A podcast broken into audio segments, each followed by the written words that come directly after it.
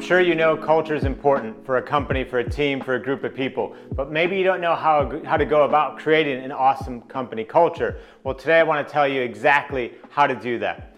Hi, my name is Eric Partaker, and I coach CEOs, entrepreneurs, leaders, and help them close that gap between who they are and who they're capable of being, not just with themselves, but also with their companies. And today I'm going to take you through step by step how you can go about creating an awesome company culture for your group or team. The first thing that you need to do is define your why. So, what is this culture trying to achieve? When I was building up a restaurant chain, a Mexican restaurant chain called Chilango, the number one reason for our existence, we said we existed to make the world a more vibrant place, that we added flavor to people's lives, and that we brightened up their days.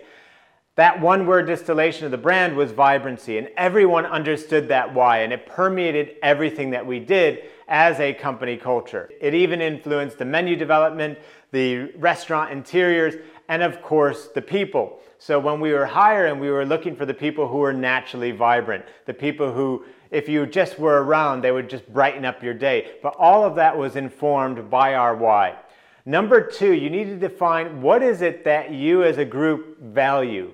And really, for that, that why session, determining why you exist, as well as your company values, I would highly encourage you to try to do this as a facilitated session. You can actually do both of those.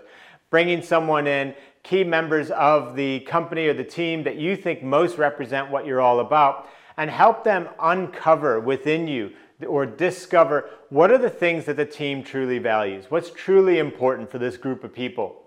This could be influenced by external things going on in the market, but also just a result of who the people are. And another lens that you might want to look at is who are the if the team has already been around for some period of time, look at who you've promoted. Why did you promote those people? And also look at people who didn't work out. What were the reasons that they didn't work out? Because the antithesis of those reasons are also things that then therefore you must value as a company.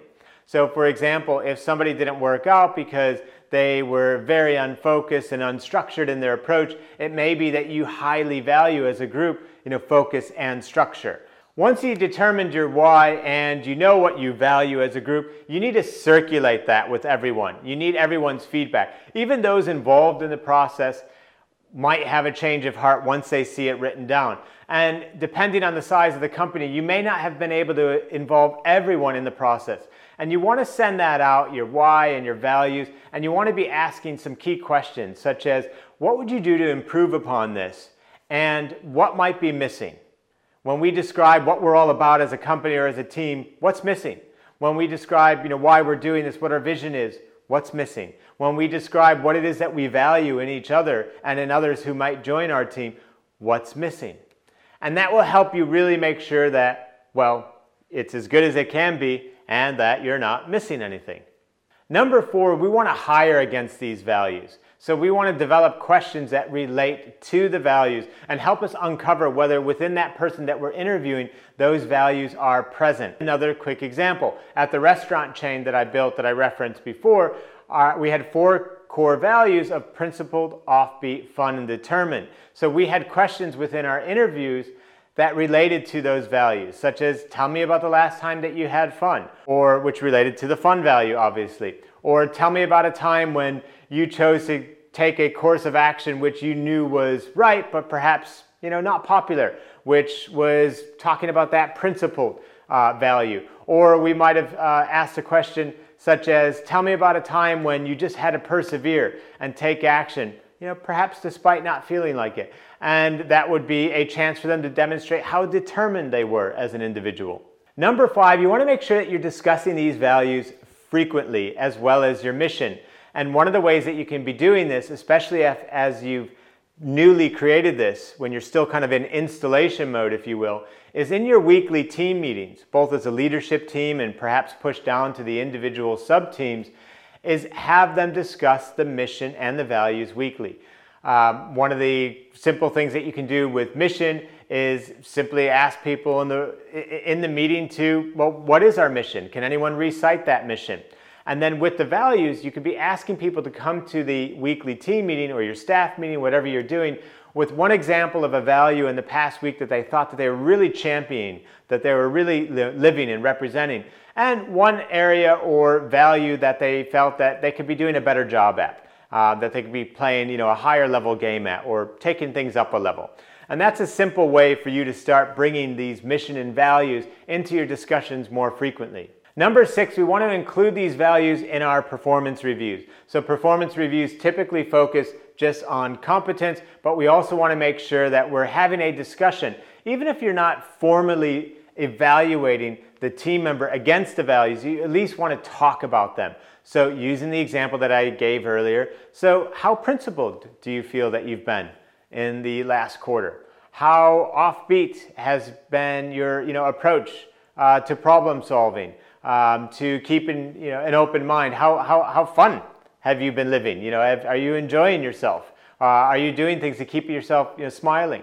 Um, how determined do you feel that you've been? Just talk about them, have them as a discussion point, not just on a frequent basis, weekly, as we talked about before, but also in a bit more of a self reflective basis as part of your performance review process. Number seven, think about how you can reward and recognize people who are living these values. One of the simplest things that you can do here is as part of your quarterly planning or whatever process that you use to set goals for the company, have an award ceremony and maybe have each of the values as, for example, a separate trophy that will be awarded to the member of the team or the employee that you felt most represented that value, that was most living whatever that value is about. And here's another thing that you can do the decision for who that person could be could be voted on by everyone in the company. So everyone is casting in their vote. And so that you feel like you're getting a, you know, a strong, a strong representation from, from your people about who most represents whatever set of values that you're measuring people against. And then number eight, make sure that you promote and fire according to your values as well as your why. So, in the restaurant chain example that I built, I talked about how our why was vibrancy. So, we weren't going to be promoting somebody in the company who wasn't exuding vibrancy, who was making things less than vibrant. Um, equally, when it came to our values, we weren't going to promote somebody in the company who we didn't feel represent, represented those key values of being principled, offbeat, fun, and determined. And similarly, if we decided to get rid of somebody, it wasn't just for competence. It would also be linked to, well, are they being vibrant? Are they supporting that mission to make the world a more vibrant place, to add flavor to people's lives, to brighten up people's days? Or are they kind of darkening things?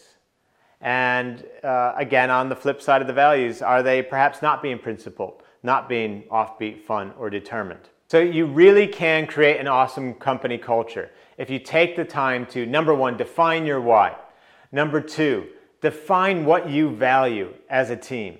Number three, circulate that draft with people in your company to get feedback on it. How could you improve it? What might be missing? Number four, if you make sure that you're hiring against it. Number five, if you make sure that you're discussing these values on a frequent basis. Number six, if you build that discussion and that deeper self reflection into your performance review process as well. Number seven, make sure that you're rewarding and recognizing against the mission and the values.